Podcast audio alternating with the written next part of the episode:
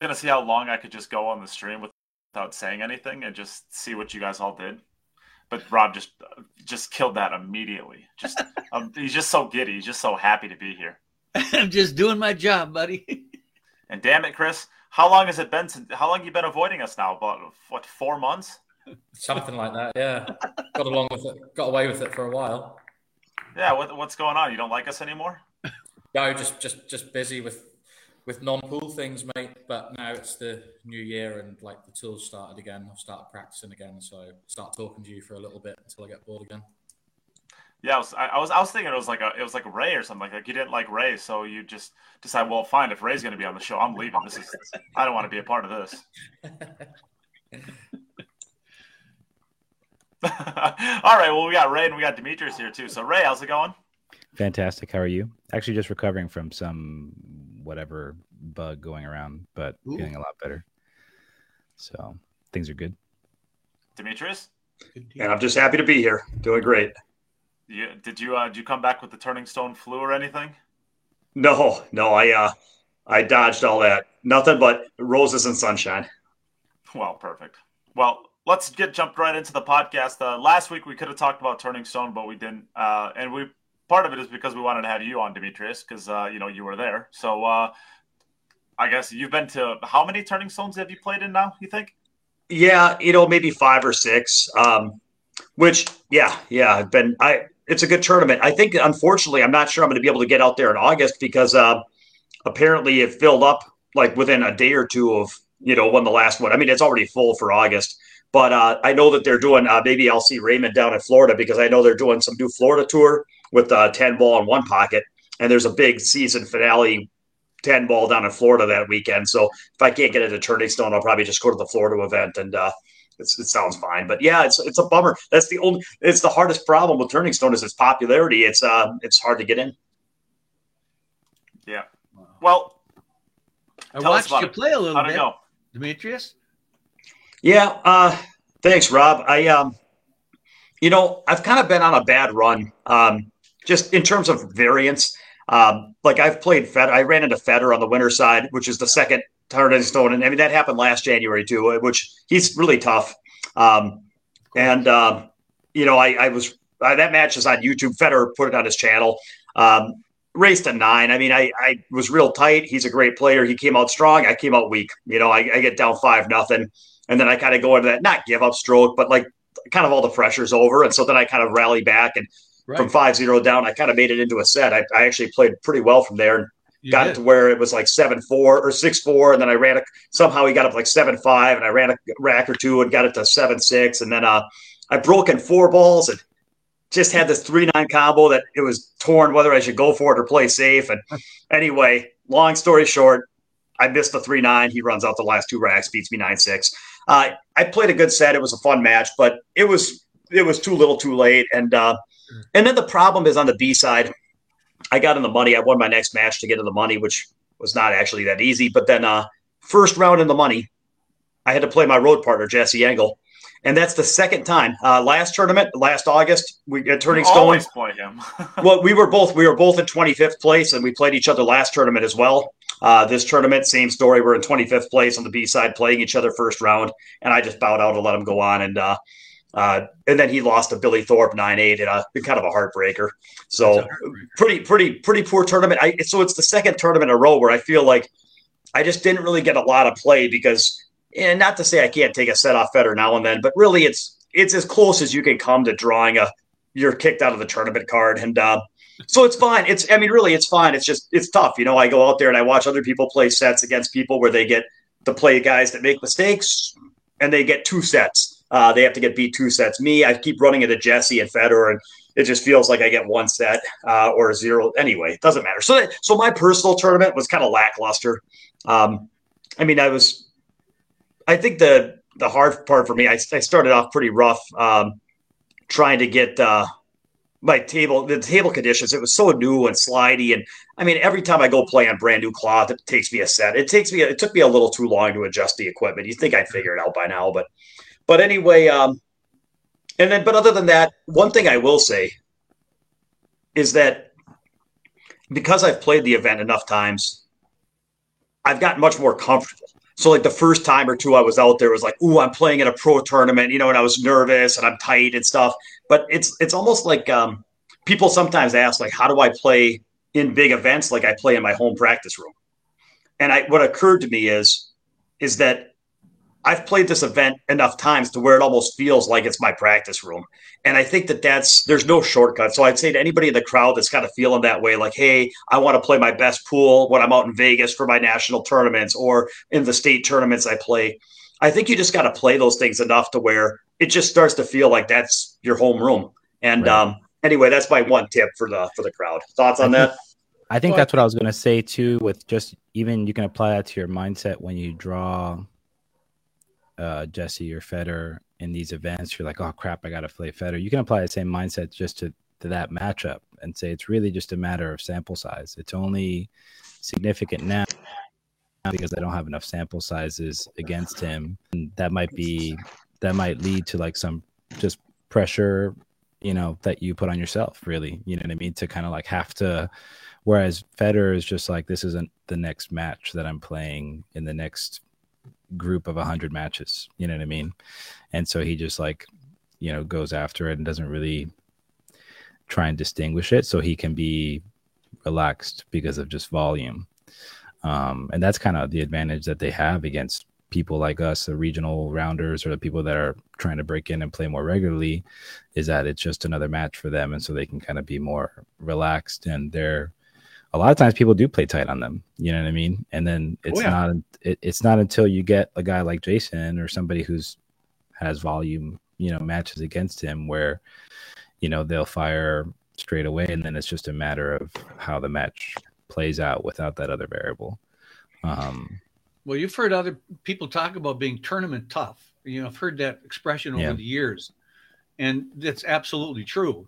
I mean, these guys these guys go to tournaments every weekend. They're playing top players around the world all the time. Where Demetrius, you're teaching the game, right. and you go to these tournaments three, four times a year. That's it. So you're yeah. laying it out there without being tournament tough, actually.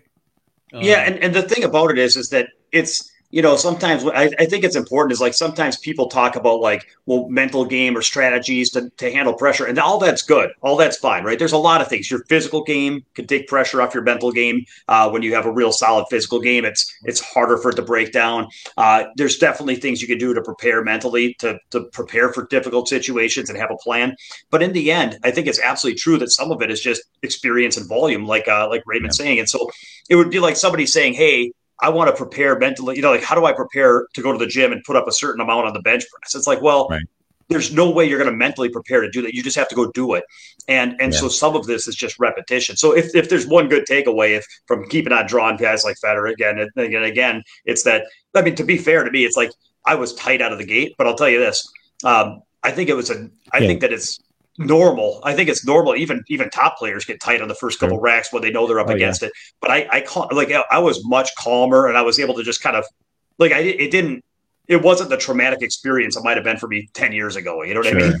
so yeah, for sure. No, and then once you get to that threshold and you kind of just play, you know, then you then you're in that sweet spot, right? And you, you looked you good to me pressure. playing. Yeah. I mean, I've been the last couple years. I, I thought, okay, no, you know, he's he's got this a little bit here think he's got a shot at this. Yeah, I played a pretty good set, but uh, anyway, let's. The, what matters is not. I mean, my tournament. I, you know, whatever. Uh, uh, but um, are you going then, to Derby? Uh, the well, yeah, I'm going to Derby. I leave on Thursday, and I'm playing all the events. That'll be a lot of fun. So I'm not going to draw Jesse. I figured out the odds of me drawing Jesse three times in a row on all three events. And, Plus your rebuy. Plus your yeah, rebuy draw. Yeah, that's what I'm saying. Three times in a row, just bam, bam, bam, bam, bam, bam. But I'm like, I don't think that's happening. So uh, I'll probably get another shot. And I and I can. I'll similarly, it's unlikely I'll draw Fedor nine times either. So okay. Um, but the but the the story of the tournament. Let's cut right to the chase. Right. I mean, uh, Sky was playing a great tournament and uh, went undefeated to win the hot seat. Um, what uh, I'll what do you think, Chris, Raymond, Rob? What do you guys think? Like, what does Sky do that uh that makes him shine in that format? I have some ideas, but what are your thoughts? I think that he is so involved in the game that nothing else interferes in his mind other than exactly what he's doing to perform and execute. He has no other distractions around because he is having fun. You mm. can tell. no matter how high the stress, how high the pressure, he's having a good time doing what he's doing. He loves what he's doing. And that comes out in his play. It was remarkable. His play, yeah. his his pocketing ability is just is through the roof. It's as good as Jason's. I mean, it's through the roof. It was just so fun think, to watch that. I think Skylar's I think Skylar's superpower is his ability to be relaxed. You know, yep. he really and we see it in the Mosconi Cup. We see it in big events. He he kind of doesn't put added pressure on himself. He doesn't take. I think he doesn't take himself too seriously, but he takes the game oh, yeah. seriously, and so he's. I like. I, I kind of liken it to like you know when you would see Efren make a mistake, he kind of laugh and scratch his head and like, oh well, I you know I made a donkey mistake or I hooked myself or did something silly, but then he lets it go. He doesn't let those things compound, and he's kind of really present. And you know, to Rob's point, he's very uh, single focused. You know, he's he's not doing multiple things. It's like pulls his thing. You know, and that assuredness, I think Skylar plays within his identity as close to top professionals that are playing at the very top of their game in pool. Like when you see Skylar play and he's playing well, he's playing him. He's expressing who he is on the table, wow. and I think that's really the key you break through and you play your best pool is that you're using pool pool becomes a vessel for you to express who you are and i think skylar expresses who he is um, very eloquently when it comes to pool and his style of play. It's who he is. And i don't have to think like oh he's kind of you know he's he's playing a, a, this way or playing that. He's he's always going to play his way. And i think um i think that's awesome. And he's maturing. We're seeing him and it's leading to I think really a, a, a, growing time for him, even as good as he's been the last few years. He's Did you get fine. a chance to watch any of uh, the Turning Stone, Chris? Probably not there, where you're. I saw I saw some highlights and stuff, so okay. um, I saw, saw bits of the final. But yeah, um, I try and tune into it whenever it's on. Um, a couple of times. How about the Mosconi? Did you watch some of that? Yeah, yeah, yeah. I watched. Yeah, I watched all of that. I watch all of all of the events as long as they're. If I'm okay. not playing in them, um, I'll usually be be watching them. Um, but on Sky, I mean, he probably he doesn't do as well as what he should, as good as he is in the big events. I just don't think he does because he's way better than what his results show. Um, he is a great pocketer of the ball, like you oh, said, Rob. He's right, right up. Great. He's great pocketer of the ball. Um, but in those in the matchroom events, I don't think he's done anywhere near as well as what he should have last year. Um, and I wanted to ask Chris, can you elaborate? Because I'll tell you, uh, just real quick, I'm going to interject. I thought my, I think Sky, I think everything you say, I think he's an amazing striker. He moves really well. He's got a tremendous positive energy. Uh, and then finally, I, I, think his break for nine ball, there's certain breaks that he just really, really excels at. Mm-hmm. It's not a surprise to me that he finished third in the International Open in uh, 08, uh, 18 and that he won the Derby City the, the, following January with that nine on the spot back when they could break uh, a little bit different. They weren't such a tight break box. So that nine ball rack, uh, like Tyler Styer breaks really well in 10 ball. And I think his 10 ball game, he outperforms his normal, you know, uh, where I think yeah. Skylar does really well in nine ball. Uh, that's why, like, when you look at Naoki Oi, Naoki Oi, I think, also has a very positive energy and a clean strike, but he just isn't able to generate the opportunities on the break. Whereas Sky, and you know, Sky outbreaks Mika. He outbreaks uh, even Fedor. He was outbreaking Fedor. So it's like guys like that, he's going to really perform well in this. So then I have a question, the same question you already started to address. Why has he not done better on the big matchroom stage? If he does well in the Mosconi Cup and the Turning Stone, why does he not do better in the big matchroom events? There's just so. I mean, this is this is up to those events. I would say. Yeah, I I think we have to take a step back too and, and realize like like Matchroom now is kind of coming to a point where their events are the gold standard really for singles nine ball events. And for any one player to be in a position to walk into a season of dominating, playing the apex of their game and coinciding that with it being like the Olympics or like the apex events that they can compete in, that that is a process that takes a lot of time. So like watching Francisco this past year dominate is so special, right? Because he was seven, eight, nine years in the in in on the back end of that learning and not doing anything really, you know. But mentoring himself under guys like David, getting the experience, losing, going deeper, winning certain matches. Like you're you're constantly in this iterative process where you're proving to yourself that you can take the next step forward. So I think Skylar's in that process now where he maybe is on the tail end of it, and we have so much expectation for him because we know how much ability and talent he has. But to be honest, Shane's not really done all what he could have done for his talent and ability until you know just this past year. He's only just won the World Nine Ball, and we've been holding that over his head for like seven, eight years. You know, like when's he finally going to snap that off? You know, oh, he finally he finally got it. You know what I mean? And so I think the for, gist of for, your argument for the longest time, for the longest time, it was oh he can't win overseas, and he finally won the Masters two years in in a row. But I think it's just a culminative process that eventually those two things align. Is what you know is what I'm. Yeah, and, and yeah. Part so part of what you're saying is just you know the competition is so intense at that high level that it's not enough to be playing great. You kind of have to hit a peak thing. But but there's a difference between like dominating like FSR versus just being like representing yourself. Like take a guy like Alex Kazakis. Alex Kazakis and Sky. I mean, they play so close, but yet Alex is like he won a World Pool Masters. He's and he's and he's. Here's the thing: you don't have to win a major. I'm not even saying Sky should be popping Alex, off majors, Alex but like he's, but he's always getting in the quarterfinals. He's getting in the finals. Yeah. He's getting into the final eight. He's getting in the final sixteen. He's always in the mix, and Sky yeah, he, is rarely went, in the mix. Yep. But he went through a lot of events where he flat dogged it and didn't get there, didn't cross the line in spots that he was way supposed to, like the World me Finals against Filler he's got to make one position shot that it's like a routine position shot. They just get position on the ball and you're out. You win the set, and and it ends up going double hill, and you know he ends up t- playing another bad safety and leaves Josh a long shot, and then Josh buries a shot and wins. So like he's had those moments where he's fallen short over and over and over again. Had enough heartbreak that he's kind of gotten through, I think, a threshold of pain, really, to be able to get to the point now where he's like, okay, I don't want to experience that. So I'm gonna at least be in the mix, you know, to like make my runs and go deep and win some events. But he's got he had to take his licks to get there. You know, he kind of earned that. Sky still young. He's a young kid. He's, you know, we we view him as a veteran. He's been around, but he's a young kid. He's not even he's what mid twenties or whatever, like late you know late twenties.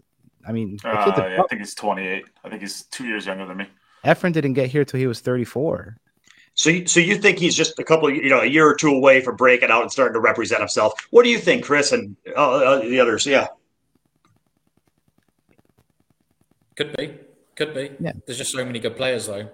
Yeah, there's so many good players. It's a hard, just hard, just hard. It's... Too many, too many top performers. You need a huge slice of luck to win those events. I think that's why you see people go through patches when things are just going well for them. They can win two or three out of four or five events or something.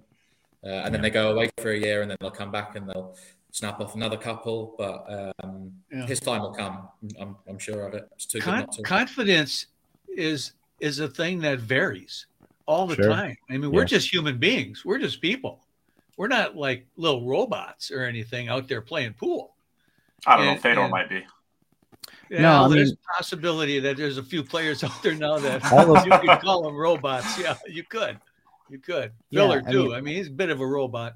But well, even Filler, you know, he had a couple years where he it just looked like he was going to win everything, and then, you know, the last couple years he hasn't like dominated. You know what I mean? Like he hasn't like won every event he goes in. He gets beat a bunch, you know, now, but I think he's still confident who he is.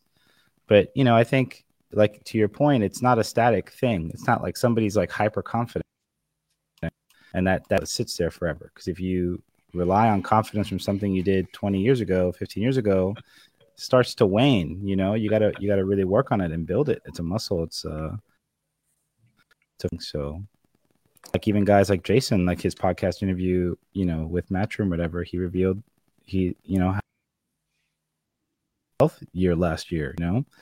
Guys go through it. It's a difficult thing to go through with so little uh, yield but you're chasing this idea that you know you want to grow and and prove yourself and that validation means everything you know? I think a lot of guys doing what shane did where he got to the finals of the world nine ball twice in a row and loses that's broken lesser players to be honest you know?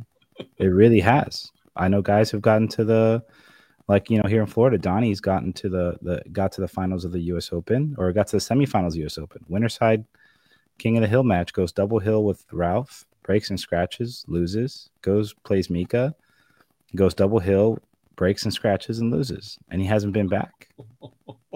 You know, that's that's rough to deal with oh, mentally. Oh, murder. And then to expect these guys to go out there and like volunteer their effort and their heart, you know, for for what? To prove it to themselves, really, because the whole world wants to trash talk you on the on online. It's a it's a hard thing to deal with. So when a guy like Jason, who we view on the outside as a super confident bravado guy, you would just you would never assume that he has his own demons to fight and things to struggle with. Like he was open and vulnerable about it. Alex Pagulayan too has been vulnerable and open about stuff. Like it's a hard thing to do. So to align all the things, it's harder to just on paper. It's hard to win one of these tournaments. Just one. You know what I mean? Sure. And if that everybody wants to win at the same time, and you have a you know 20 other guys or 800 Fargo trying to, you know, take advantage of a missed positional shot to kill you and end your tournament. Like, and you're not getting paid for it, and everybody else is talking shit to you. Like, man, what a what a what a rough deal that is, you know, to have to fade and go out there and snap one off for you. Really, you're doing it for yourself. So it's yeah, well, I didn't. I didn't say winning a major was easier than getting to the finals. I, I, agree that it takes a number of shots and a certain amount of exposure before somebody breaks through. Sky's been around for a while. He's been playing well enough to make a final three, and it's been four and a half years since the International Open where he took a top three, and he did win the 2019 Derby. That was three years ago. So over the last three years, I don't feel that he's represented himself in the biggest. I feel that he's played phenomenal pool great sets and he's won yeah. sets off everybody in the world and he's gotten you know great results on the national level and derby and things but i i don't think he's quite represented himself in the big spots. And then the question is does he does he have that year and build that confidence and have that desire and and and come through in those spots and start showing up a little bit more or have a year or two where he starts doing that? And i think it could be it, could, it might not be. It's hard. Not everybody can do it. Time will tell. That's that's my opinion. Is only time will tell. He certainly has the game to do it. Only time will tell what actually happens. But I I think uh, for Sky Woodward, it's uh, it's less about, and I'm completely speculating here. It's it's less about trying to find a, a, a tournament to break through and just falling in love with the game again. Uh, I mean, when you looked at him when he was 22, 23, and of course he had a child, so of course you know life yeah. changes when you when when you get a family and you know you get a you get a a fiance that um, you know, life just changes. And but, when you look back when he was 22, 23, 24, he was playing an event every single weekend. He was basically Fedor Gorsting uh, five five years ago. He was, he was in an event every week. It might be a small regional event in the U.S., but you know, you'd see him at the Music City Open or at the Iron or at the the Midwest Open or you know, all of these different regional events that you see throughout the country. You saw him play these events, and now basically what you see him play in is the matchroom events he doesn't play any Predator events except for you know maybe the the Alpha Las Vegas Open because of the World Ten Ball, but you don't see him playing any Predator events. You don't see him playing in any uh, any of the regional events that he used to play anymore. And if you, if you're only playing once a month, I mean, how how, I, how I dead feel, can you be? I feel a little differently. I when I saw him, I played him in 2017, or uh, Jesse played him too. And anyway, we were yeah, we both played him in 2017, and and we were watching him. And five, five, six years ago, you're right. He was playing all the events, but he was playing the regional events, the national events, and he looked a little burned out. So, I mean, he was he was you know drinking beers when he was playing. He was partying a little bit. Yeah, he had a, he had a new kid, but or, you know I think at that time, but maybe maybe not yet. But it was uh, around there. yeah. Okay. In any case, he didn't look like he was committed, and I feel like at that point, like he had done well you know, he was doing well nationally, but he just felt like he was so far from the top players and internationally. It just felt like he was kind of kind of questioning that. Now I actually like what he's doing, which is he's kind of like, you know, I'm not going to chase around bar table tournaments and be satisfied being a top bar table player or a top national player. I want to get on the big stage. I I want to prove that I can play with anybody. And I, you know, he's I think he's shown that his physical game can get there with anybody. And I and I actually like. I'd rather. I think he has a better chance of breaking through at a high level, playing one tournament a month that's international, uh, and just keep on getting in the ring against the best of the best of the best than he would just you know running around the bar table scene and showing up for the U.S. Open once a year. I just don't think that. So I'm actually excited to see the road he's taking. I think that's his best chance of. Well, you know, I'm I'm, I'm pushing back on you because if if he's training like Albin or Niels or Ralph or something like that, sure. But what, what I hear from Sky from interviews or you know just talking to him at these events, you know, even when he played, uh, even when he went into that matchup last year against um, at Shane, you know, I did a little interview with him, and I don't know if he's he's telling the truth or not, but I mean, he says this at basically every single event. You know, he goes into every single event saying he just hasn't been playing.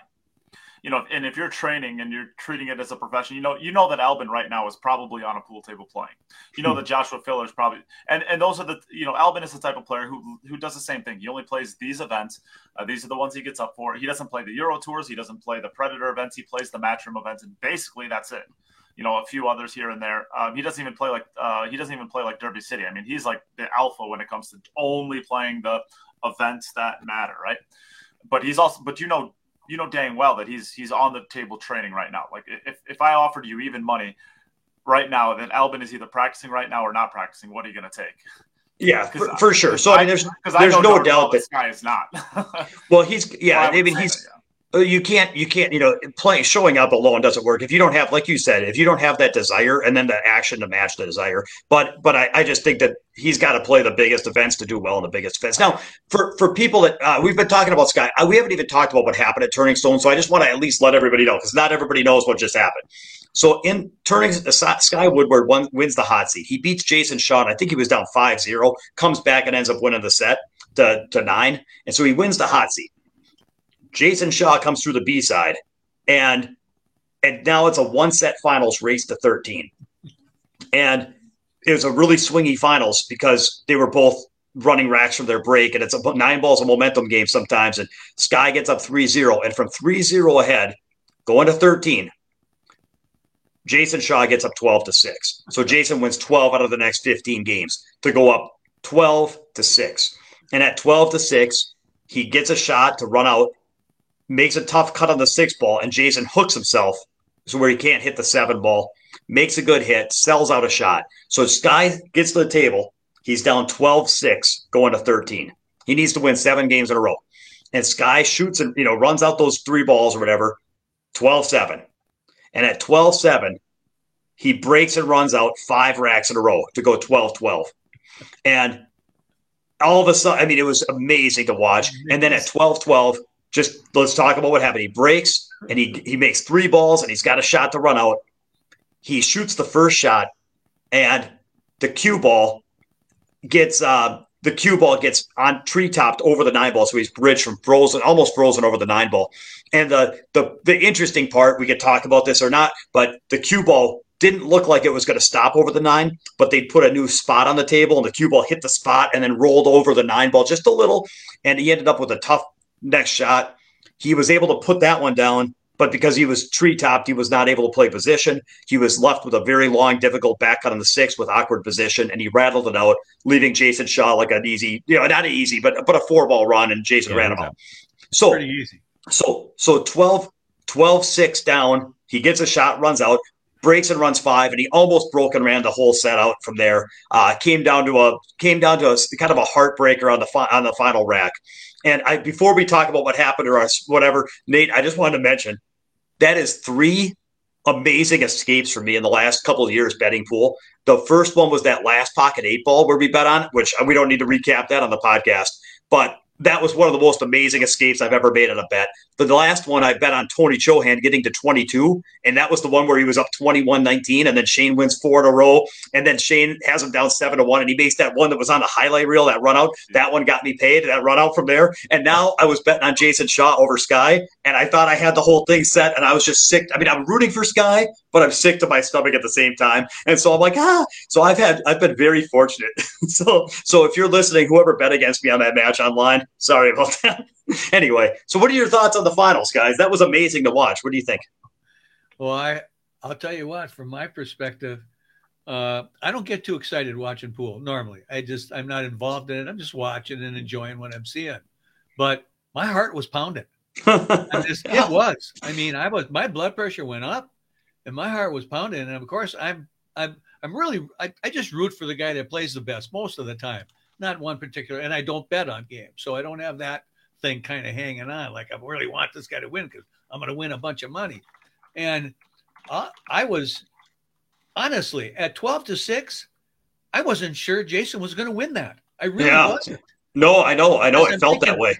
Sky, I don't think Jason he's was still in. Uh, he's still here. He's not leaving. You know. Yeah. So yeah, I was so impressed. I, I really after it was over, and that last rack was just my I, my mind blew up after that last rack. Seriously, it did. The couple little things that happened there, And uh, I, I've never had so much fun watching a pool match as I did that finals the Turning Stone. It was great. So I'll jump in. Yeah. I've got a weird thought. So I think that the funny part is like there's a question to ask is like, what should your mindset be when you're down 12 6 or 12 7 or whatever? And I feel like if you're like, I'm going to come back and win from here, that's a pretty hard story to tell yourself because then you could be like, well, you understand the mathematical, like the probability is low. It's hard to get enthusiastic about the goal of coming back and winning. But I think that watching Skylar, what it felt like Skylar's goal was at that point was I'm not going to let you outplay me. I'm not going to let your play or your score lead make me give it away to you or make your job easy. I'm going to be obnoxious. It's almost like that if you guys play chess, is you know those chess players where you should resign by now, but you're just going to keep playing even though you're down like a, a rook and a bishop in the end game, and you're just going to play it out and hope that you know, it's like, nah, I'm not going to quit. I'm not going. I'm going to make you earn it. I'm going to just I'm going to try to complicate the position and duck my king in between pawns so that you have to dodge stalemate threats and try to run you down on the clock. And it's like it's just annoying. And I feel like when you're in that spot, it's like, look, you're going to beat me, but I'm going to be annoying to you. I'm not just going to give it to you. I'm not going to go quietly into the night. And I feel like that's a really good mindset where I feel like when Sky was running those racks, I feel like he was just kind of being like, I'm just going to like, I'm going to, I'm going to do to you what I wouldn't want somebody to do to me if I was in your spot, which is make you earn it. And then the funny part though is is that as it got to 12-12, I feel like that mindset's good to make a comeback, but at some point it has to shift to where you're like ready to take the win. And so you could sit there and say, it was just you know statistics in action which is sometimes you run out sometimes you don't. That was just the time you don't get out. You could talk about it being a choke. You could talk about it being a bad roll to get over the nine. But i really feel like he was just in a i'm going to kind of pester you kind of a mindset. And i feel like once he started getting near the hill you've kind of got to find a different mindset where you're actually ready to take the set now easier to say i'm not saying i could do it i would have lost right. 12-6 any, any thoughts chris what do you think I would have lost it twelve to one. Yeah. Chris, what, what do you think? Isn't it? Sometimes if you're down in a match towards the end, I mean, sometimes you just feel up for it. Sometimes you don't. Sometimes right. you just feel like it's going to happen. Sometimes you know it's not going to happen. It's just one of those things. Um, someone told me ages ago, a professional snooker player told me years and years ago, the best thing to do is just make sure you, if you're up for it and you're 12 6 down or something, just make sure you're getting back to the table no matter what you do. You know, just make sure you're getting back to the table and just annoy the hell out of whoever you're playing. Like you just said, Demetrius, just annoy them until you've got nothing left. but sometimes it happens, sometimes it doesn't. Yeah, I think I think you're just looking for an opportunity, really. You know, if it's 12 6 down, you know, he's got control. I, I just want to get another chance. You know, if I can get another chance, I can I can do what I can with it. You know, you can't really sweat too much of the uh, outcome stuff. You just got to really take whatever you get and play the best shot you can from that position to to stay fighting. You definitely don't want to quit.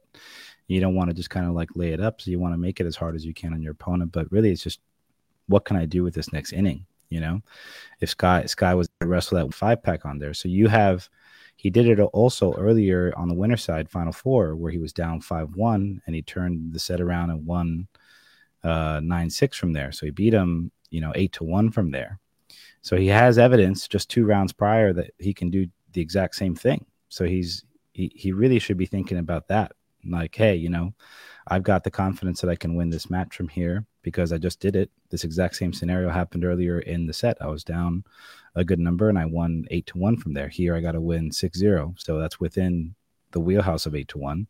So if I just get an opportunity, I'm I'm gonna play the best pool I can and, and see where they fall. And so he got, you know, he got to where he had that long shot on the six. I think, uh, you know, the guys, and I, I think on that opening two ball, he had a couple of choices. My initial instinct was for some reason to draw back and not go forward and kind of play it to where I can shoot it in, in, the corner. It's kind of a comfortable angle too, where you can draw your cue ball back two cushions, and if it happens to bobble and go to the middle of the cushion. You have cover behind the four or uh, behind the four, and then the four still passes a six up table, and you have shape. So it's. Okay. I thought it was probably maybe the my just my initial instinct, but he's kind of a quick player, and he probably was like, "Why well, know that I can bury this two ball if I just follow it up? You know, just make it and follow the cue ball up table." I think maybe I, I would have taken just a hair more time to figure out where it's going. I think getting close to the spot is is um, is bad position. Um, And right.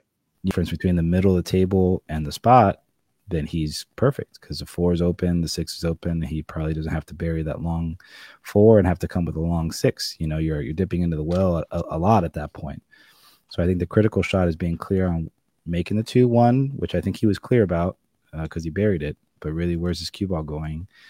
And just taking that ex- extra little time, which is really where I think maybe separates him from uh, because Shane has a little bit of a taste of what it takes to make that extra, you know, get that extra inning to win a big event, you know, and why maybe we see Shane winning a World Nine Balls, uh, you know, maybe Sky hasn't, you know, quite got there yet, but you know, stuff like this helps, right? Well, you realize one, like you realize one thing like that happens. One thing maybe, that happens. Maybe I take a maybe take that. Like he's not. He's not. You know, he's naturally a quick player, but like you know, just take that little extra moment and say, hey, where be real clear about where Whitey's going because she's the most important one. I know making everybody says make the ball, but like man, cue ball is so important; it changes everything. and he so, he cuts yeah. balls in from everywhere. So, well, I think that's the thing. So we've all had the experience where sometimes people try to do too much. Like, for example, let's take a six ball that he missed. People might even say he tried to do too much on the six ball. Maybe he should have just kind of made sure he made it and then and then stay in control. But the, the same thing can happen when you don't do enough. Meaning, so when people try to do too much, sometimes they're they're nervous about their future ability. They're like, I don't know if I'm going to be able on my next shot to make the eight from there, make the nine from there. So I want to not only make this ball, but go 14 rails and get perfect. So that way it's all over with. Well, that's a lack of confidence in your future ability. But the same thing, you can panic the other way and say, you can be so nervous in the moment that you're like, oh my God, this two looks really tough. It's hill, hill. I don't even know. I'll tell you what, instead of asking myself to, to play it. shape, I just want to make it and go. Instead, I'm just going to cinch the ball, fling my cue ball up table, and then I just hopefully I'll land good and I'll figure it out because I'm a good player. I'll figure it out. So I actually feel like it was a lack of confidence in that moment to where he's like, I'm just going to cinch the ball and I'm sure I'll be okay and I'll figure it. It's got, I've got to land good because I'm not strong enough right now to figure out how to make sure I land good. And so I'm not making fun of them. I'm just saying that's how I feel no. when I just yeah. cinch the ball and fling the cue ball up the table. And okay. it, it, it, could be maybe not even it just it could also be it could be very nuanced. It could just be like you're caught up in the emotional storm. Like, oh, I'm gonna run the set out. You know what I mean? Yeah, he's just made run and, six racks. And, and, you start thinking about the externality. It's hard to do. You got it, it's hard to just be mind. And I think can really just quiet that down and say, I'm not gonna get lost in this like, oh, I'm gonna because I've had that feeling where you get amped just a hair, you know what I mean? And then you're like, oh, I'll just shoot it from anywhere and I'm out. You know what I mean? To Demetrius's point, it's like the details matter, you know, where where the ball's you know, if he's not over the nine, you know, like in the kitchen area above the the the, the foot string, he's dead out. You know, the game the game's over. Yeah, put yourself in his position. One game yeah. at a time, getting closer and closer and closer to the hill hill. All it's, sudden, it's such a lot of pressure. It's such a lot of pressure. It makes me. I couldn't even fathom. I mean, it makes me sick to even think about. Um, yeah.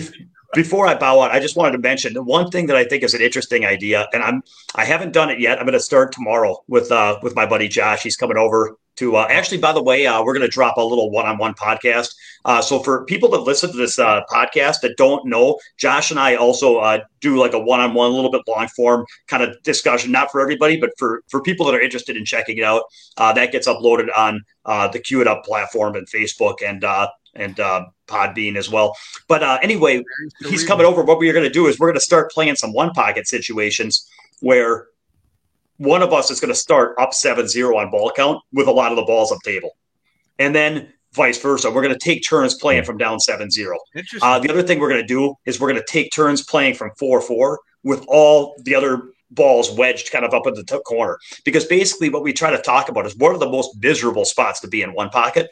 And then why don't we just play those out a handful of times and play like a race to three or whoever can win the first game from down 7-0 because that way we figure if we practice it out from there it's not like we don't have a game plan of what to do when we get there but it's pretty miserable. And if we could just kind of mentally prepare like hey i'm going to be down 7-0 all day so might as well have fun with it. And you know maybe maybe that'll help me in those spots. Reason i bring it up is it might be fun to play some nine ball sets that way where you play yeah. races to five and you start down 4-0 and take turns sure seeing who can steal the first set. I don't know. It's just a it was just a fun idea that we're going to mix up oh, with, and I Dimitri, is, Dimitri, isn't this the reason that you don't like I mean, obviously, there's many reasons, but isn't this one of the biggest reasons you hate bar table tournaments? Is because you have to like handicap it.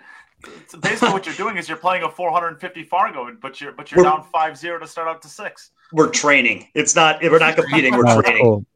That's yeah. a cool idea. Yeah, that's awesome. Do you guys feel that that when you're when you're in a tournament and you're down, and you start out down, you maybe it's a race to seven and it's it's like six to one or something or six to zero, that something internally inside you happens. And yeah, it's almost as if you say to yourself, Well, I wanted to be in this situation. Right. Oh, if, I, no, oh, if I get down, if I get down one zero in a race, it, it's like you find a different person inside you. Nate, oh, Nate's, now Nate's lost the leg and unscrewed his cues before. yeah, yeah, Sometimes I like that. Sometimes I like yeah. to like sit there and get punched in the face, you know, and like yeah. I, it's almost like I'm not. Sometimes I can be a slow starter, and I'll, I'll not be super sharp jump straight out of the jump, and I might make a, a you know, I'll feel myself into it, but all of a sudden the guy puts a four on me or something. I'm like, oh crap, now I gotta lock in. Then you lock in, yeah, exactly, and then you get to that place where you're. So the trick is, how do you get to that place right away? You know, so you're not. It's you know what what you just you said know, is so smart a great player talked about that because we it's it's a known thing, right? When people go into give up stroke, basically, you know, there's no expectation. They already kind of sur- the word is surrender. They've let go of all expectation. They've let go of all um, of all attachment to the outcome. They've already experienced the lows of like falling behind, making blunders, making screw ups, choking, and at some point. They're not trying to really win anymore because they've already not only are they behind on the score, but they're playing badly enough to be hopelessly behind on the score. And then at some point, they just kind of all the pressure falls off and all the expectations gone. And they're just like, well, nothing to do but hit balls and swing my cue. And I think we've all seen some of our best performances come from from behind. I know I have. Uh, okay. Uh, so then the question is, how do you do that off the leg? And CJ Wiley actually talks about this. And he, he this there's a deep conversation that we could have, but basically he just says before he ever played a big tournament match when he was playing his best, he would spend 10 minutes visualizing having just gotten roasted that set and just play, you know, like having you know, just been weak and nervous and tight and hanging up balls and underperforming and having that guy run over him. And he would visualize that. And people all thought that was negative right. thinking. But what he was trying to do is just put himself in a spot where he had let go himself to get hot. And so he could try to come up yeah, so that when he started, when he laid the balls, he was already in give up stroke. And I've heard this not just from CJ, I've heard this from a number of players, fairly counterintuitive. There's a difference between visualizing yourself choking and missing balls versus visualizing yourself being in a spot where you're kind of surrendering. Yeah, I like that. Yeah. yeah. Okay. Well, why don't we? Uh, I'm gonna I'm gonna pose a question to you guys. One word answer. Ready? Jason Shaw is now leading uh, Team Europe for the Mosconi Cup at the end of the year. Yes or no? Will he still be top three by the end of the year? Right. Top yep. three. Yeah. Rob. Yes. Chris. Yep. Demi. No. Are, are you talking money? Just talking money yeah, leaderboard? money. Money. I'm gonna go no. I'm gonna go with no too. I, I, I don't think he I don't think he can maintain it. I think uh, there's just too many players. I don't think he plays enough of the uh, all the smaller events. Okay, so Skyward was now number one for the U.S. Is he going to finish top two in the U.S. by the end of the year? Right? Is Sky going to finish top two in cash and points? In the in the points, yep. The, sure. The... yeah. Rob. Yes. Chris? I'm just trying to think of who would be challenging him outside of.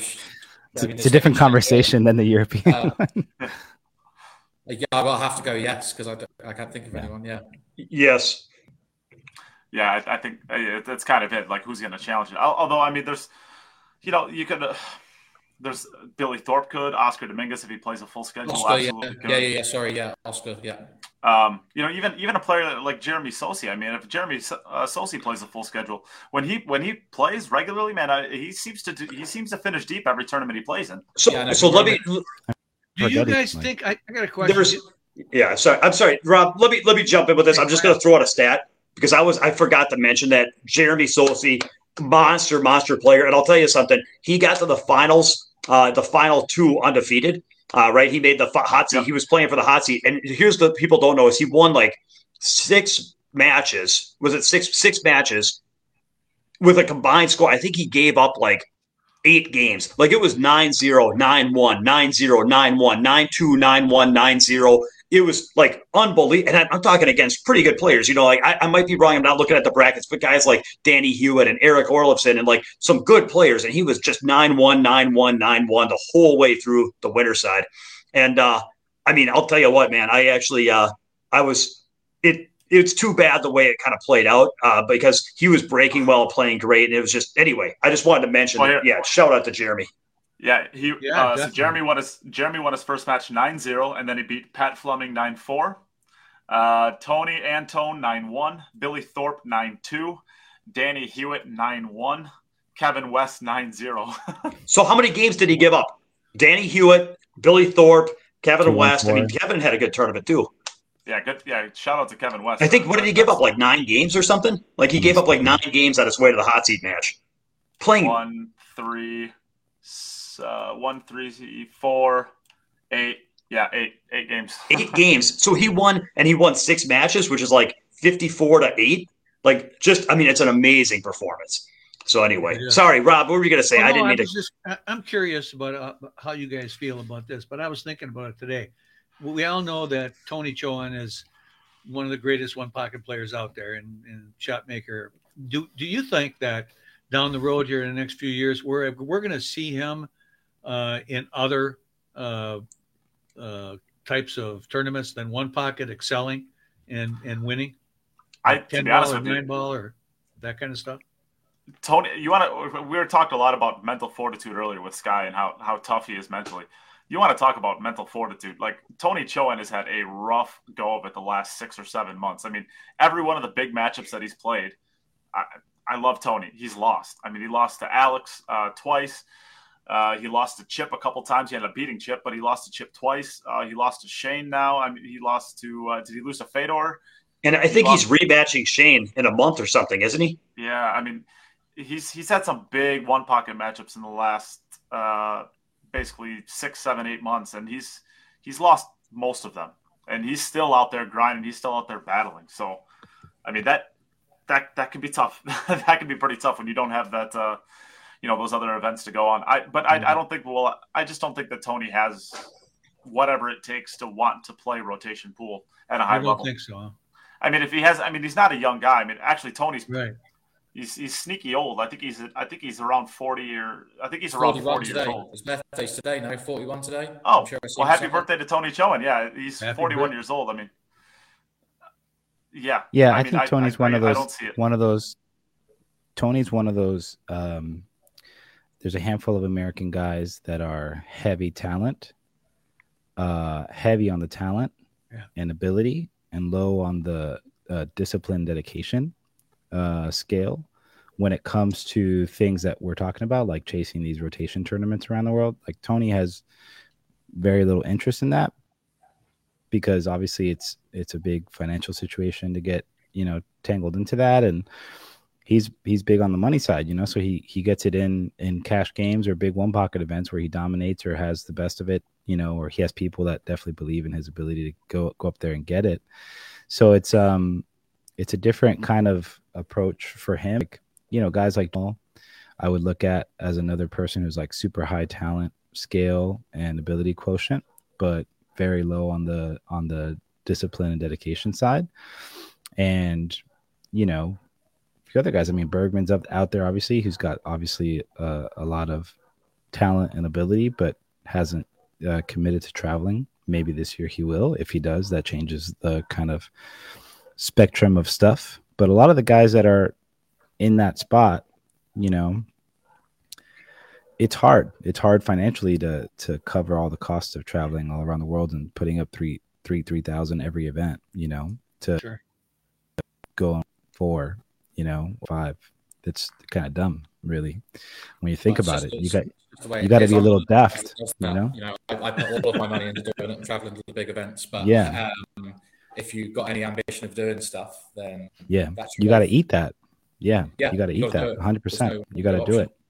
There's so no the guys that have committed to do it kind of are are looking beyond the numbers, right? They're looking at what it means for them and this window of time they have to be at their best and they got something to prove to themselves and that to them is more than money you know so they find ways to get sponsors and get you know, from point A to point B, and all credit to them. You know that, you know, Do you think Raymond? Do you think that's kind of where you're at there?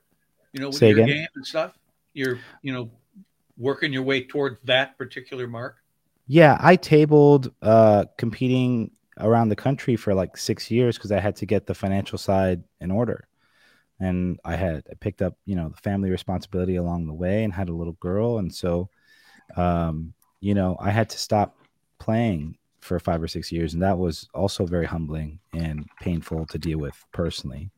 To watch opportunities go to people that I felt like I had more experience than and more ability and skill than, but I wasn't out competing. So, you know, they say the best ability is availability, and people have made themselves available to walk into. Now we're getting into like a really great time for pool as far as what it's been contextually over the last 20 years. It's the best it's been.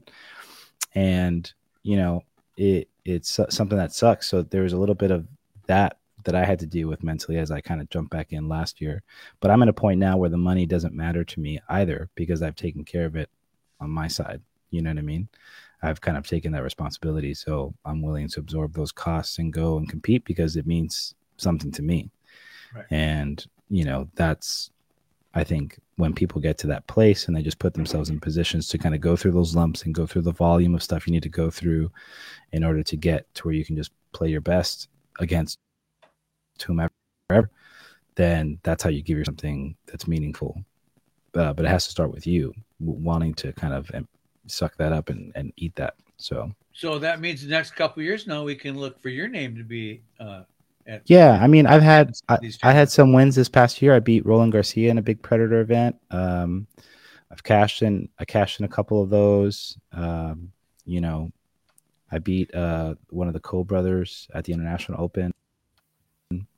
Had a kind of uh, match, a controversial match against one of the Europeans, uh, who I shared my thoughts with him after the uh, the tournament. But it was instructive for me nonetheless because of whatever moves and stuff were happening.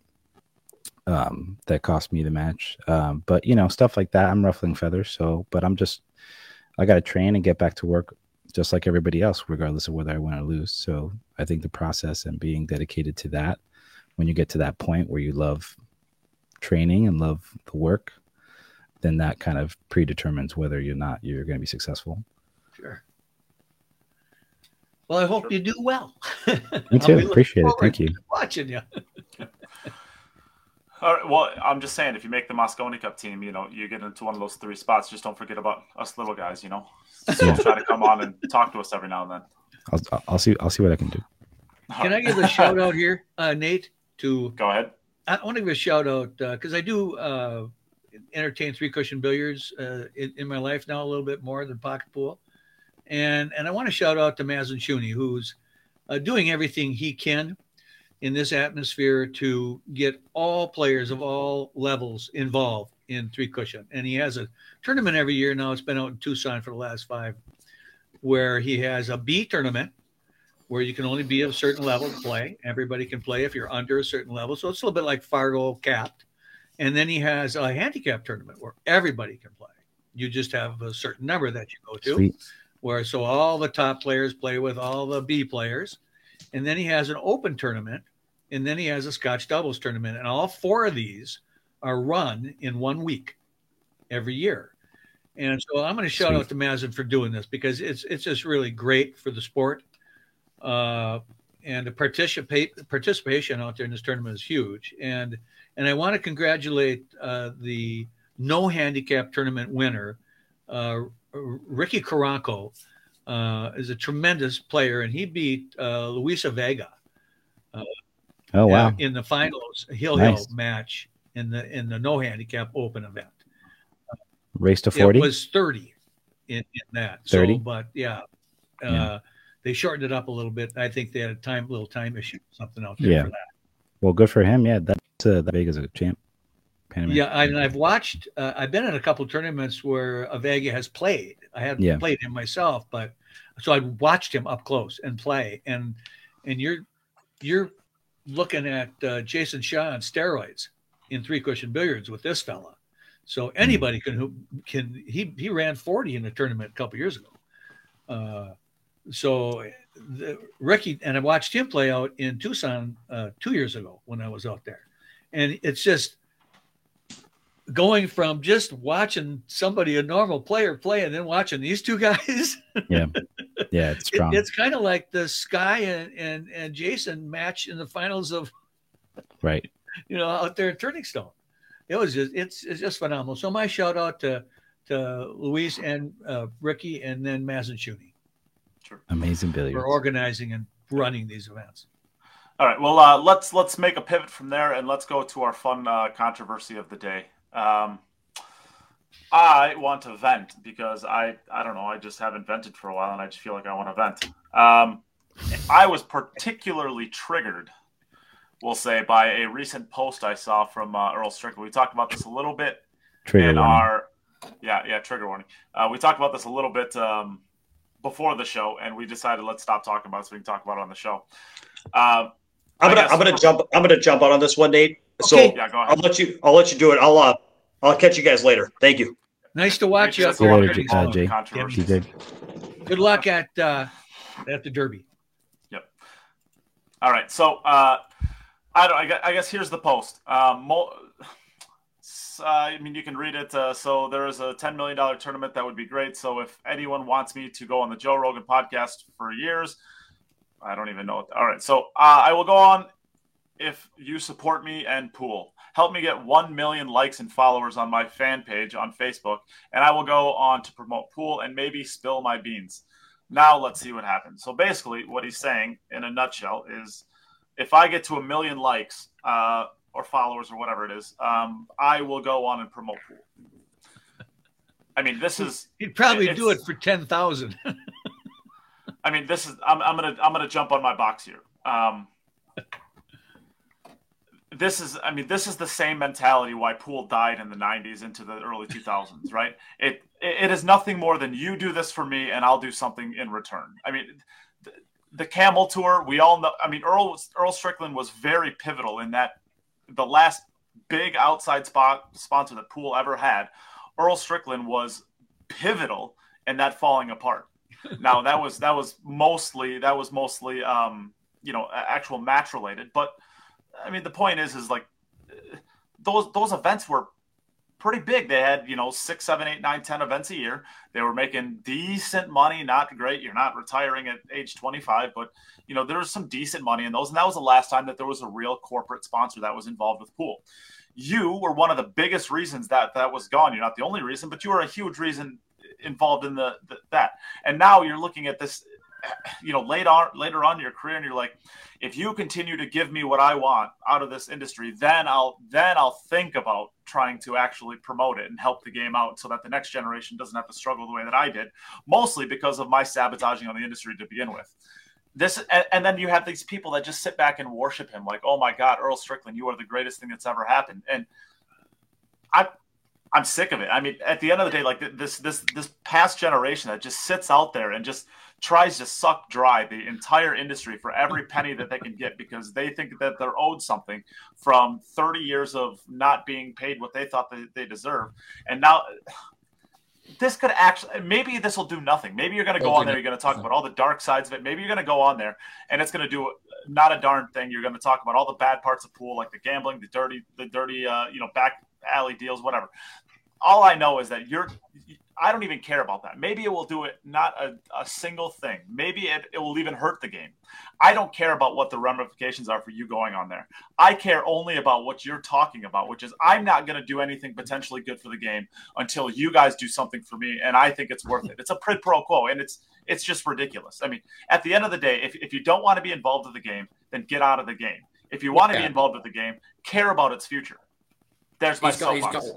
Yeah, I mean, has anybody made more prize money in pool than L? Probably not. So maybe he's had, maybe. He's had plenty. And I know he had a big Cuetec deal for like a decade or more or something, where they were paying him a ton of money, and you know he was he's been well looked after over the years, and, and he's pissed every penny of it away, as far as I can tell. Nobody's going to want him on Joe Rogan to have a free flowing conversation. What's he going to talk about? It's he's has he got anything Joe wants him yeah, on. Joe wants him on. Probably for that reason. Joe Joe Joe said Joe said that he wants to have him on. He's Yeah, yeah, he said he's been He's all, trying to he's get him all on, about too. the entertainment. There's Yeah, no way not? that'll happen. There's Yeah. just there's just absolutely no there's no way. That'll be the shortest Joe Rogan podcast in history. It'll be incoherent for percent of it. 30, may- maybe maybe Joe will then go work out or something. I don't know. Maybe he'll, it'll be cool to have Earl.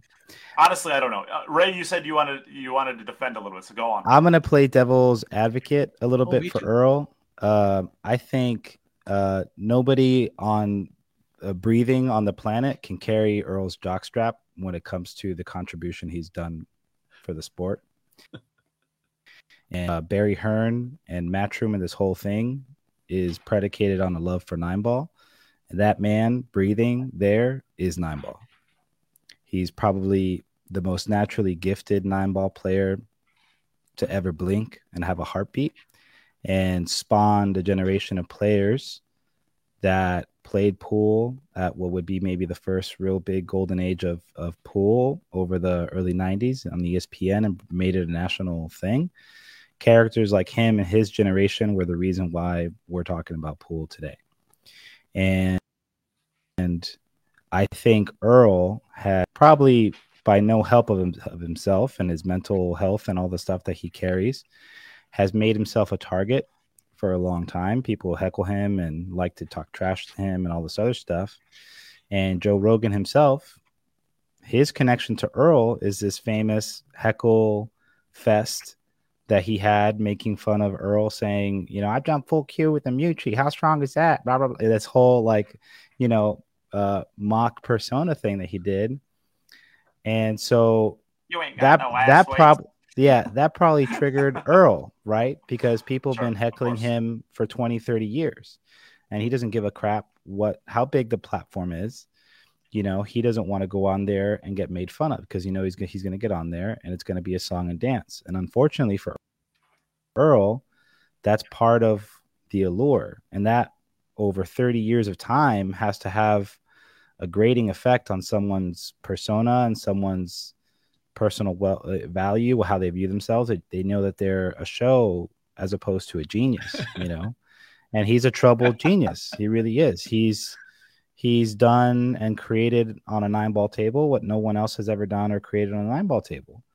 And so I understand his grievance where he's like, well, you know, I've given and bled and he's done something very few people have done, which is from the jump known that he wants to commit his whole being to one thing, unfiltered, undistracted. He's committed himself entirely to one thing. And that one thing has not really given him a sustainable livelihood, you know? Part of that also is, you know, athletes in general, not just in pool, but athletes top to bottom in major sporting organizations tend to not be the best at managing their assets and their money when they have a lot of it, you know. And when you grow up in a barn somewhere in North Carolina and you travel around you beat a guy, you got a little money and it gets you to the next spot, and you play a tournament, you got a little money and that gets you to the next spot, and you kind of live fly by the seat of your pants. That's how this guy's existed, you know. And so when he makes a post that triggers Nate, you know, Nate comes from a different time than Earl comes from, right? He comes from a a, a place that, that has a little bit of nuance on social media and the impact that it could have and the overall big picture stuff. So you're viewing it from there. You know, Earl's probably trying to figure out where's the next exhibition he's going to be able to go to to rub two quarters together for the next month, you know? So, you know, social nuance and great. He doesn't understand that if he goes on the literally biggest podcast in the world, he might get a million followers the next day off of like the first eight minutes of talking on Yeah. Joe Rogan, you know, because or whatever it is, you know, he's a character, but he is unfortunately he's been treated more as a character because he's such a character.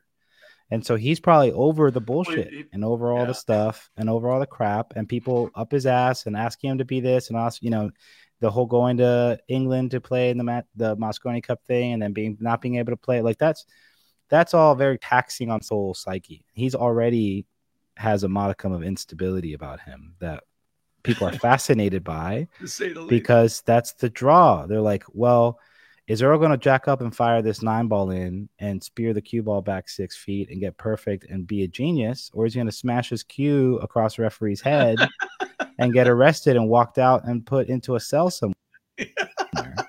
so Earl is a tornado. He's a storm. You know, it's just how he is, and his lack of understanding of the technical graces of social media and his impact, just by him waking up and picking up a cue he's just he's doing what he can best do for the sport, which is show his talent, show his genius, and show his dedication to the game.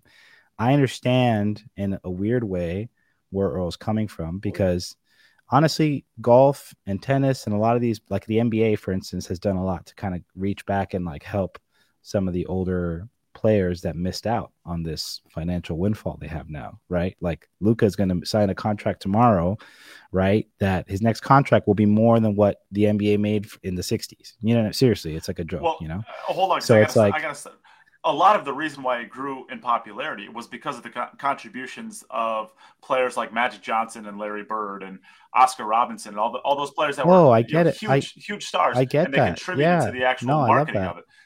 Now, I totally get that. I, I don't think Earl is a country boy from North Carolina. His education was on a four and a half by nine. You know what I mean? It's a different, it's a different uh, attitude. It's a different um, uh, respect quota.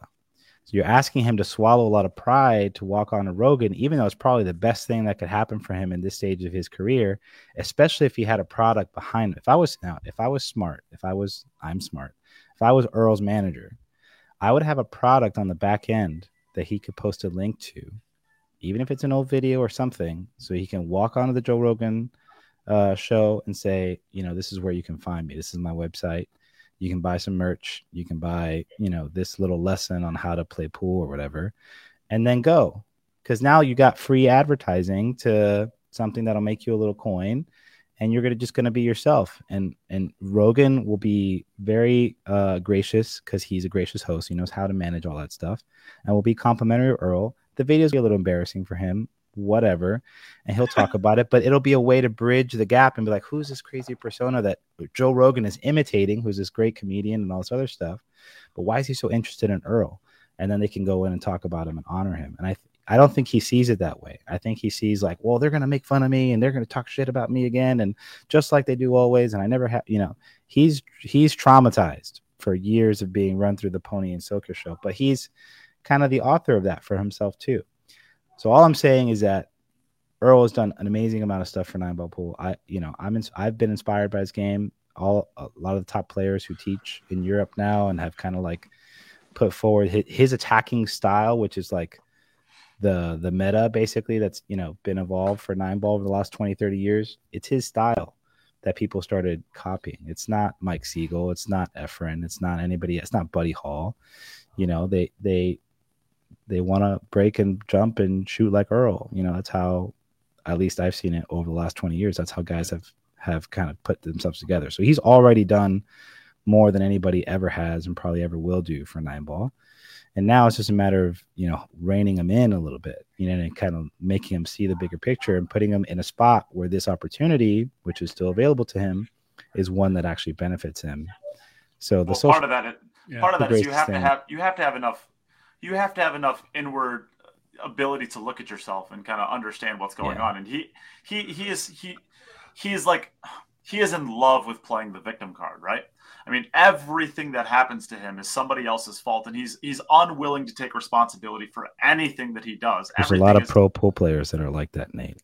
That, They're well, just absolutely. better about hiding it. They're, sure, sure. They're just better about hiding it and whining about it so that they get what they want. There's a lot sure. of people that are self that are really entitled. Few of them have five world nine ball titles and five US Open titles and everything else and, and 10 million livers in their pouch, you know, from having shut out the way Earl does. So Earl has if, a different and, a different and, uh, platform to stand golf, on. And if this was golf, and if this was tennis, and if this was the NBA, and he had those type of credentials, we wouldn't be having this conversation because he would be a multimillionaire, right. assuming yeah, he didn't absolutely. bust himself. But but that's not where we're at. It's not. We're, be theater. And ju- it would just be theater. Just like the NBA was not like this in the 60s and 70s, right? At the end of the day, like someone's got to do the legwork. Someone has to do the legwork, and there's a lot Yeah, of people and that's right being now that are done. contributing. That's being done, and unfortunately for Earl, that legwork will likely pass him by.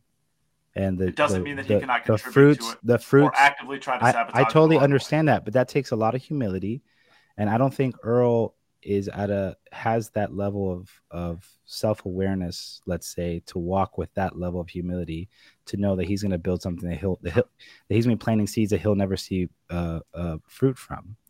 That's hard to do because he's already lived his whole life bone marrow dry for a ga- for a game that a lot of people would have walked away from.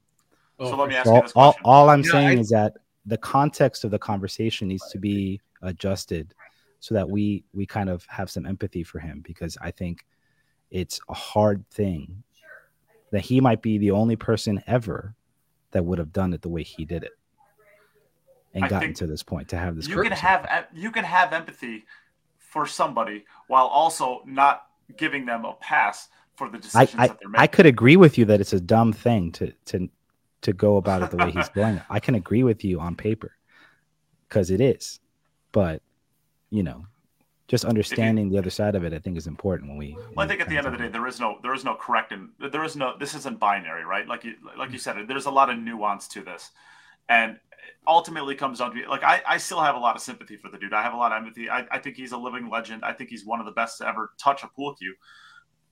And all of that taken into account, I can I can still look at all the things that he's done to sabotage this industry. And the way that I look at it is he still is working towards squeezing dry every single penny that he can get out of this industry on his way out. Yeah, hmm. hundred percent. Why why wouldn't he though? yeah. Earl to Because he me, can- At, at this point in his career, he could be he could be the Earl Strickland You're right now. supposed is to maybe- try. and You're supposed to try and make as much as you can along the way. Sure, but at, Like- at some point in time, it becomes about legacy, right? And at the end of the day, like Jerry West is one of the greatest players to ever play in the NBA ever. Not because of what he did on the court, but because he's done what he's done ever since then. Like he's he's done more post his career than he's ever done in his career, and that's that's part of what he's going to be known for. That's why he was the emblem. That's why he was the logo. I mean, he's one of the greatest to ever do it as a player, as a manager, as a coach, as everything he's- taken into he's- account He's amazing. just because your career is over or near over doesn't mean that your legacy should stop and you should start cashing in on everything that you single everything that you do. Earl Strickland could now transition into a, a legend of the game where he's on the forefront, moving the game forward, and Jerry's- doing Jerry's- everything. Jerry's still everything getting a check. prove- Jerry's still getting a check from the NBA, by the way, and it's he's doing just Sure. fine financially. But he's he's also getting a check because of the work that he did to promote that game, right? oh, when sure, Jerry sure. West when Jerry West started his career, he was making peanuts, and now he's making millions and millions of dollars a year, partially, hugely because of the contributions that he's done along the way, both during his career and past his career. Yeah, but there's a magnitude Why of can't Earl. Strickland do that? Well, there, there, there's a magnitude of financial difference between the NBA and of course. whatever Pro Pool has. But what I'm saying is, at the So time, that's a- there wasn't that's a, a big- there, there was a a huge big- difference, but there wasn't a there was there was a difference, but there wasn't a huge difference. In the '60s, I, I think I think Jerry West played in the '60s, if I'm not mistaken, a little before my Mhm. time. But they weren't making millions of dollars; they were making not before my time. low hundreds of thousands. Rob, what, what, Yeah, what, Earl, what did you want to say? I got to say something about Earl. He's a, to me, he he is absolutely the epitome of a transformational player. That is a player who, when you put a stick in his hand, he transforms into an animal. Period. There's no question about it. I've talked with Earl at, at, at length, just him and I, private conversation, and I noticed one thing. You are not the same human being that's on that pool table, Earl. What's the difference?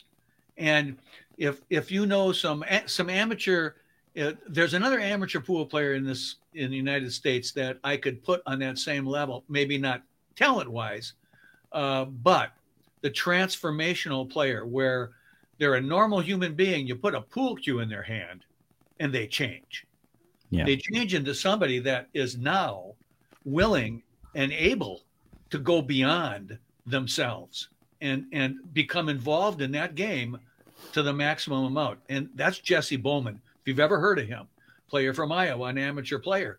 I saw the same thing that earl has in this player jesse bowman when i played him one time. And when i was done i went wow you remind me of earl jesse you know? And and because he was just a different human being when he's on the table. And a player that's willing to do anything on the table to win, go to any extreme, any level. And boy, I, I give him a lot of credit for that. And yeah, he he he takes some heat. I've seen him do things on a pool table that yeah, I, I swear I would say are should be illegal. Yeah. Uh, no, know, I mean Earl Earl's obviously he's like a generational talent, right? He's one of those guys that changes the um what's expected on you know from the top players you know nobody jumped the ball before earl right. You know and then he's playing Mizerak in a big finals of a big tournament gets televised and he jumps the ball. Whoa what's going on here? Like now like you know like who does that? Right? Well uh, bringing this and, back to my jerry west analogy because I, I, I think it's important. Jerry west made uh the average nba player in the 60s made $15000 that was less than a pool player in the 60s probably.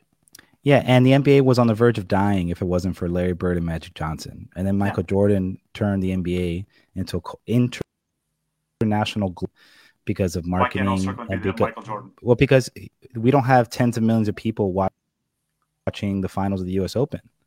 And it's not being broadcast on national television and they're not being they're not sharing stories about these people that make it compelling. We know the stories because we're involved, we're in in the blood of it, you know. But, you know, the average have the millions of dollars of media marketing that's necessary to make to, to make things like the I want to be like Mike commercials, you sure, know, absolutely. like like forget it. You know what I mean? We don't have that yet. So until that starts happening, we're not going to see a scale of financial growth that allows somebody like Jerry West to continue to like pour in and pour in and pour in, you know what I mean, and be attached to it because he's taken care of. Earl's trying to figure out where he's going. Where does Earl live? You know, have you asked not, yourself not, that question? You know, I, we don't know, right? I mean, sure. you're having you're having stress issues with personal stuff at home. Like, imagine this guy. You know, he's bouncing around around the country. You know, from pool room to pool room. So it's unfortunate we have a generation of people that are gonna fade away from us soon, that don't have any, any of that being provided to them by the sport. Sure. That's always the peril that we face, right? Like the advice that I got was go get a job, go get a career in order, take care of those things. Pool's always going to be here, and then you can come back and you can play the game and enjoy it. Whereas if I would have gone from 22 to now and chased that dream, you know what I mean? Like maybe I'm not setting myself up financially the way I, I could have, but maybe, you know, but I, I was advised to do a certain thing and then I went and did that thing. And that's still painful but Earl was like, I'm going to go play, you know? And that I think no matter what we get from him, because he's an enigma and he's uh, a challenging a person to like he's sometimes. Yeah, like we gotta. It's hard to do that. Like I've seen players here in Florida that I grew up with that dedicated their whole lives to the game, and nobody outside of you know hardcore pool fanatics knows about people like Monster John. Monster John was you know, backroom one pocket legend and one of the best bankers ever, one of the best one pocket players of all time. And the guys that are really, really in the know have a lot of respect for that dude. You know, he gave his whole life to the game until he had a health situation take him, you know. But before that situation took him, table. So, you know, it's tough action. You know, it's tough action to go through that. I'm not, I'm not disagreeing. And then, like, just like I mean, it was tough action for everybody in every sport that when they were putting in the work and the effort. Just, and uh, I'm I'm I look at stuff like tennis and the NBA and golf and stuff that used to not have a ton of financial backing and now it does and I think there's an avenue there that we can learn from and model as an industry um, and kind of create something that does allow us to you know have actual careers attached to the competitive side of the game and to the managerial side of the game and the coaching side of the game and the training side and all this other stuff.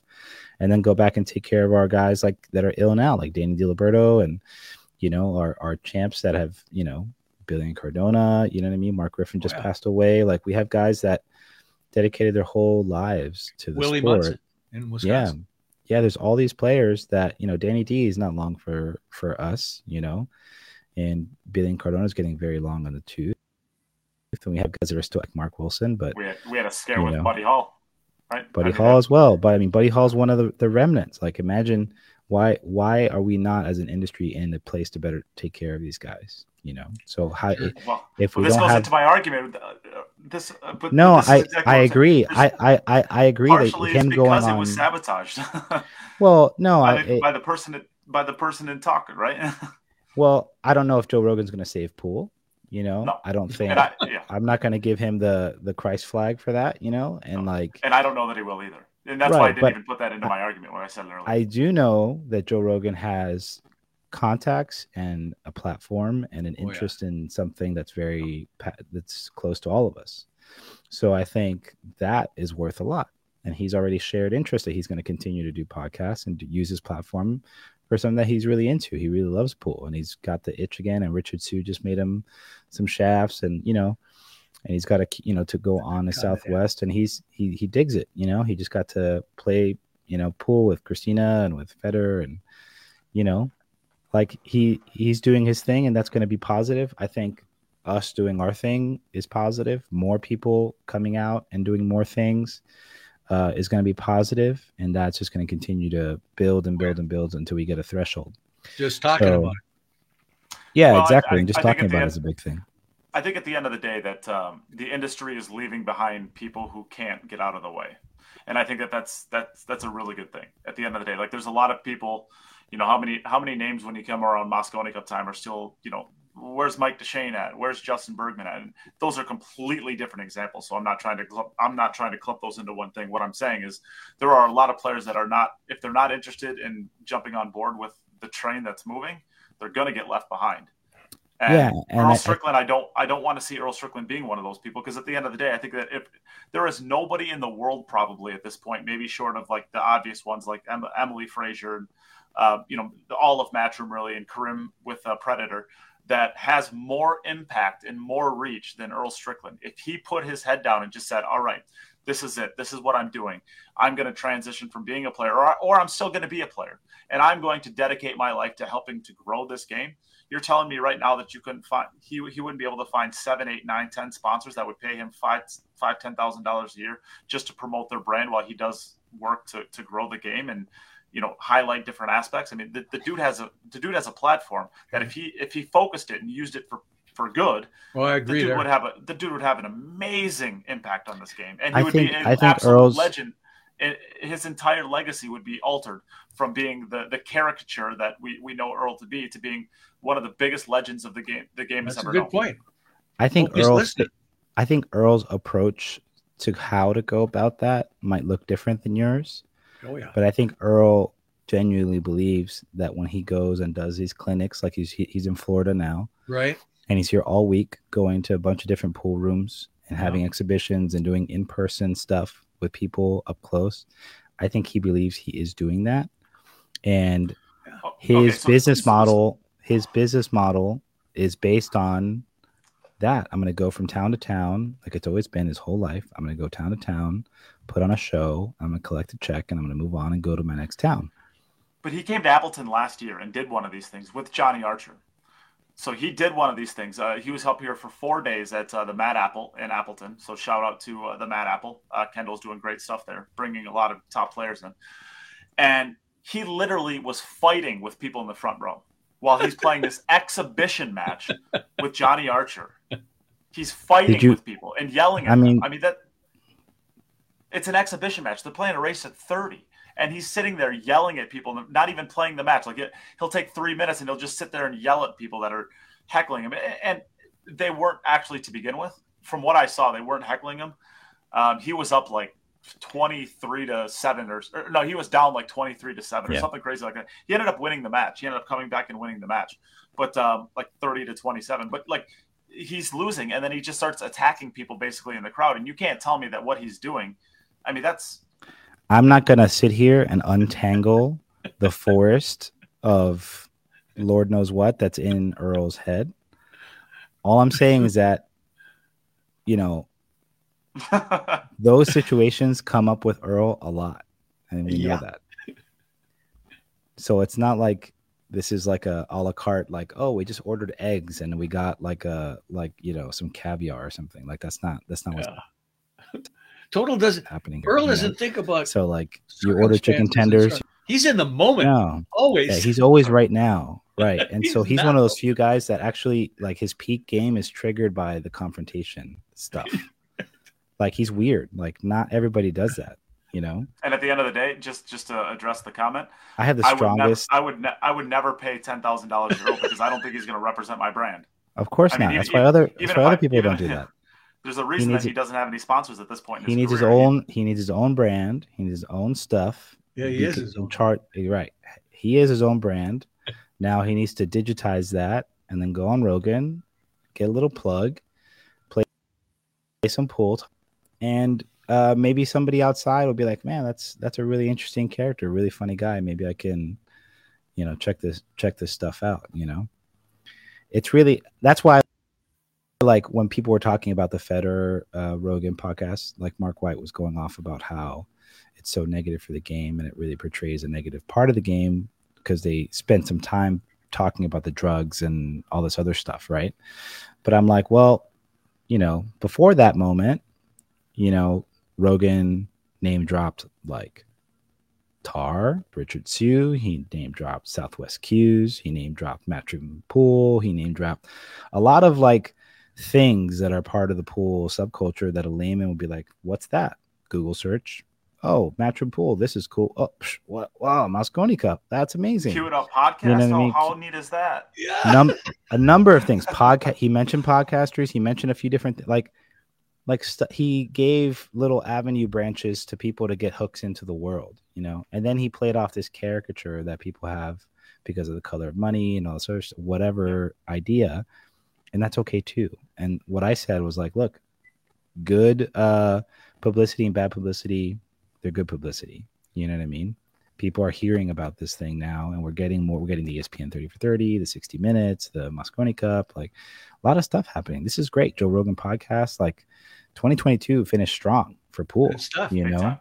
And so, yeah, there was some negative stuff there, you know, stuff that is probably people, you know, I would have preferred not, you know, focusing on and, you know, better talking about people, whatever. Like, talk about the kid's journey, you know what I mean? Talk about the Russian ban and how it messed with him and how he, you know, still made it, was able to still be successful and like, That is honestly exemplified. something I would have I would have loved to hear more about, like the way. Yeah. That, um, but but you, I'm sure for Fedor yeah. probably has family left in Russian. You can't you just can't do that. So I'm sure he probably made a request because you know. there's a lot of stories of like uh, Russian. Yeah, Russian potentially. Russian people that left the country and then they'll talk bad Oh, about the yeah, government, it's and then- bad. It's and then bad. they go and attack their family no, or no, it's something like that or lock up. Yeah, it's so, yeah it's it's it's a it's a valid it's a valid deal especially because his his podcast is so big you know it's Yeah. not like it's the kgb is not gonna not see it you know so it's like they'll find out That's pal funny. trust me you'll get a knock on your hotel room door Yeah, so- uh olag wants to talk But I guess to you. I, we've kind of beat this on. I again, I wish the best Yeah. for Earl, and, and to be honest with you, I, I wish him all of the power to be able to get over everything that's you know all the demons at battle. At the end of the day, I would love nothing more than to see as somebody who promotes the game and tries. You know, you can you can argue whether or not we do you know optimize stuff here at uh, the the Cue It Up Network, but what we do is we try to we try to project what we want to see in the pool world, and we try to grow, help grow the game in any way Yeah. that we can. Um, you can ask basically just about anybody out there as far as like the big names. We try to help out people uh, as much as we possibly can. We don't we don't even charge either. Like when we go and you know if we go and, and- cover an and event, honestly- we're not charging a lot of these smaller things. What what we do is we try to grow the game in any way that we can. I hope that Earl finds a way and at the at the tail end at the twilight of his career to find the mental fortitude to get to find a purpose while still existing in the pool community and helping it grow. I, I hope that. Yeah and and maybe he doesn't even need to do that so much you know maybe us talking about him uh helps that to that end uh a lot more. You know maybe his clinics and stuff like that you know maybe that that'll be beneficial for him or, or just having more platforms come up and bring earl on have interviews with him have him share his thoughts. I think uh, as far as him wanting to make money i think we, we, sh- we should all be looking for a way to to make money and grow because how can we give if we don't have you know what i mean Yeah. so i think demonizing his his pursuit for a little coin is is or just uh sponsors or viewership or anything like that like we want our stuff too whether he goes about out of the most that's up to him. But ultimately, going to draw people to an online platform that Earl has is going to be online content that Earl creates. So un- unless he starts putting a camera in front of himself in the morning while he's doing his 500 sit-ups and just starts recording himself like how David Goggins does, I think that would be fantastic for Earl. if Earl, if Earl just sat there and recorded himself like doing his 500 sit-ups and just berating people about how you know this guy back then needed the seven ball and it's not even close or like you know whatever like whatever his thoughts are, he should just put that in front of people online, and that would be like hilarious, yeah. And would add a ton of value, and he'd get a bunch of followers, and that would be like he'd get that overnight. If he did that on TikTok, holy cow, people would be like, "Who the hell is this crazy old codger?" and holy crap, he can freaking play pool like God. You know, congratulations! Like I'll follow this guy today. He'd have a million followers tomorrow if he started doing this stuff on TikTok. But he's got to break that little technology barrier because you know he's from a different world. He really is from a different world. So it's really kind of two worlds colliding and i think um i think eventually he'll probably get on. You know i i, I would hope he does it rather because yeah. somebody's going to talk some sense into him be like hey man if you go on rogan you'll have a million s- subscribers tomorrow. Like just give it just start open a page on instagram and twitter or whatever uh, you know whatever pick one and just start you know just create a page and then go on Rogan and people will follow you like no problem. He's got a Facebook page. Just in the morning when you go on your runs, like you got to be an athlete. You're gonna have to be a killer. You got to be in shape to win. You know, big pro events. Running's hard. Pool's harder. Whatever. You know, just go on and just do your thing. You know, be your persona. You don't even have to be like super kind. But if you share some share some gems along the way, a little nuggets. Yeah. Oh, this is what I learned from this situation you know, this is why you shoot this ball. Like little things like that will be yeah, far more reaching. A ton of gems. Oh my God! Just go out there and just say, when you know, whenever I'm in this spot, I shoot the ball like this, and this is why. and you just take it for what it is. You know what I mean? And people would love that, eat it up, share it. Like, but he's not hip to that game because again, he's a fossil. So it's like, you know, we got to get him up to speed, give him the camera. He's got a camera. He's got a, you know, he's got, he's off the cuff all the time. So it's not hard for him to do that. So just no, t- press record, bud. Just w- whatever you're doing. What are you doing? Oh, I'm eating these. I'm eating eggs and raw chicken livers. Why? Well, because you know I read it. You know this is makes me feel good. Better for your eyes. yeah, hundred percent. Yeah, whatever. I mean, and then people, you know, people will will not only copy the long queue, they'll start eating chicken livers and doing 500 oh, sit-ups, yeah. and pool players will become athletes.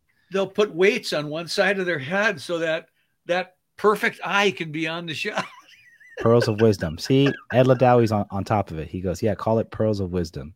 Little one minute segments on Pearl, reels Pearl, or shorts. yeah, yeah, pearls it. of wisdom. Perfect. Love it. That's it. Done. Uh, I'm sending Earl my invoice uh, in the mail. right there you go, guy. Well, uh, you're making an IOU back. That's right. I guess at this point we're probably pretty good. Uh, I got to go put out some fires, so that's, okay. that's should, where I'm at with You should not life. set your house ablaze anymore. That, Find a home. Yeah, exactly. and I hope your balls are better. Jesus, I have Jesus, no comment. Rob. You probably don't want to. Uh, all right, uh, I do want to give a shout out to Mason Cook. Uh, he got third last oh, week yeah. at the uh, Music City. At, at the Music City uh, Classic. Yep. So that's, that's pretty awesome. Yeah, Shout out to you. That's, undefeated, that's final four undefeated, I think, right? Or final. Uh, no, he, he played for the chair. He lost. Oh, he, he lost the, the match. Okay. Yeah, yeah. He played. He played for the Hill match. Good for Mason. Uh, he beat. He had Mickey Krause down 10-0. Jesus Christ. According, according to what I saw on Facebook, he had him down 10-0. He only ended up Was winning that... the match eleven to nine. Yeah, the bar table, bar table nine ball. Bar table. Yeah, yeah. Yeah. He only, only he only ended up winning uh, eleven to nine. So Mickey Krause yeah. ended up winning nine straight on him. But uh, after losing nine straight, to be able to have the the goof yeah. to, to, to to get that last win, that's tough. Well, so, I've uh, had I've had some bar table matches down here in Florida where I've I've put a six on somebody and they put a five back on me, and it's just like it's nuts. A lot of heat. So good Tommy for him. Kennedy still play? Oh yeah, he's grinding. He's grinding for sure. He'll be up in Jacksonville this weekend for a little uh, tournament. Okay. Yeah. Okay. So, all right, let's leave it there. And uh, thank you, uh, Ray and Rob, for joining today, as well as uh, Chris and Demetrius, who had to leave a little bit earlier. See you, boss. Uh, yeah, and I guess yeah, like like I said, the next time that we shoot uh, a podcast, I believe we're going to have a, a women's nine ball, a new world women's nine ball champion, or yeah, yeah, the women's nine ball, right? So right. that'll be cool. We'll have that to talk about next week. Atlantic City, yeah. Yeah. All right. Sounds good. Uh, See you, Ram. I guess see everybody next week. Thanks for tuning in. See you, All right, Nate. kids. Brush your, uh, take care and brush your hair.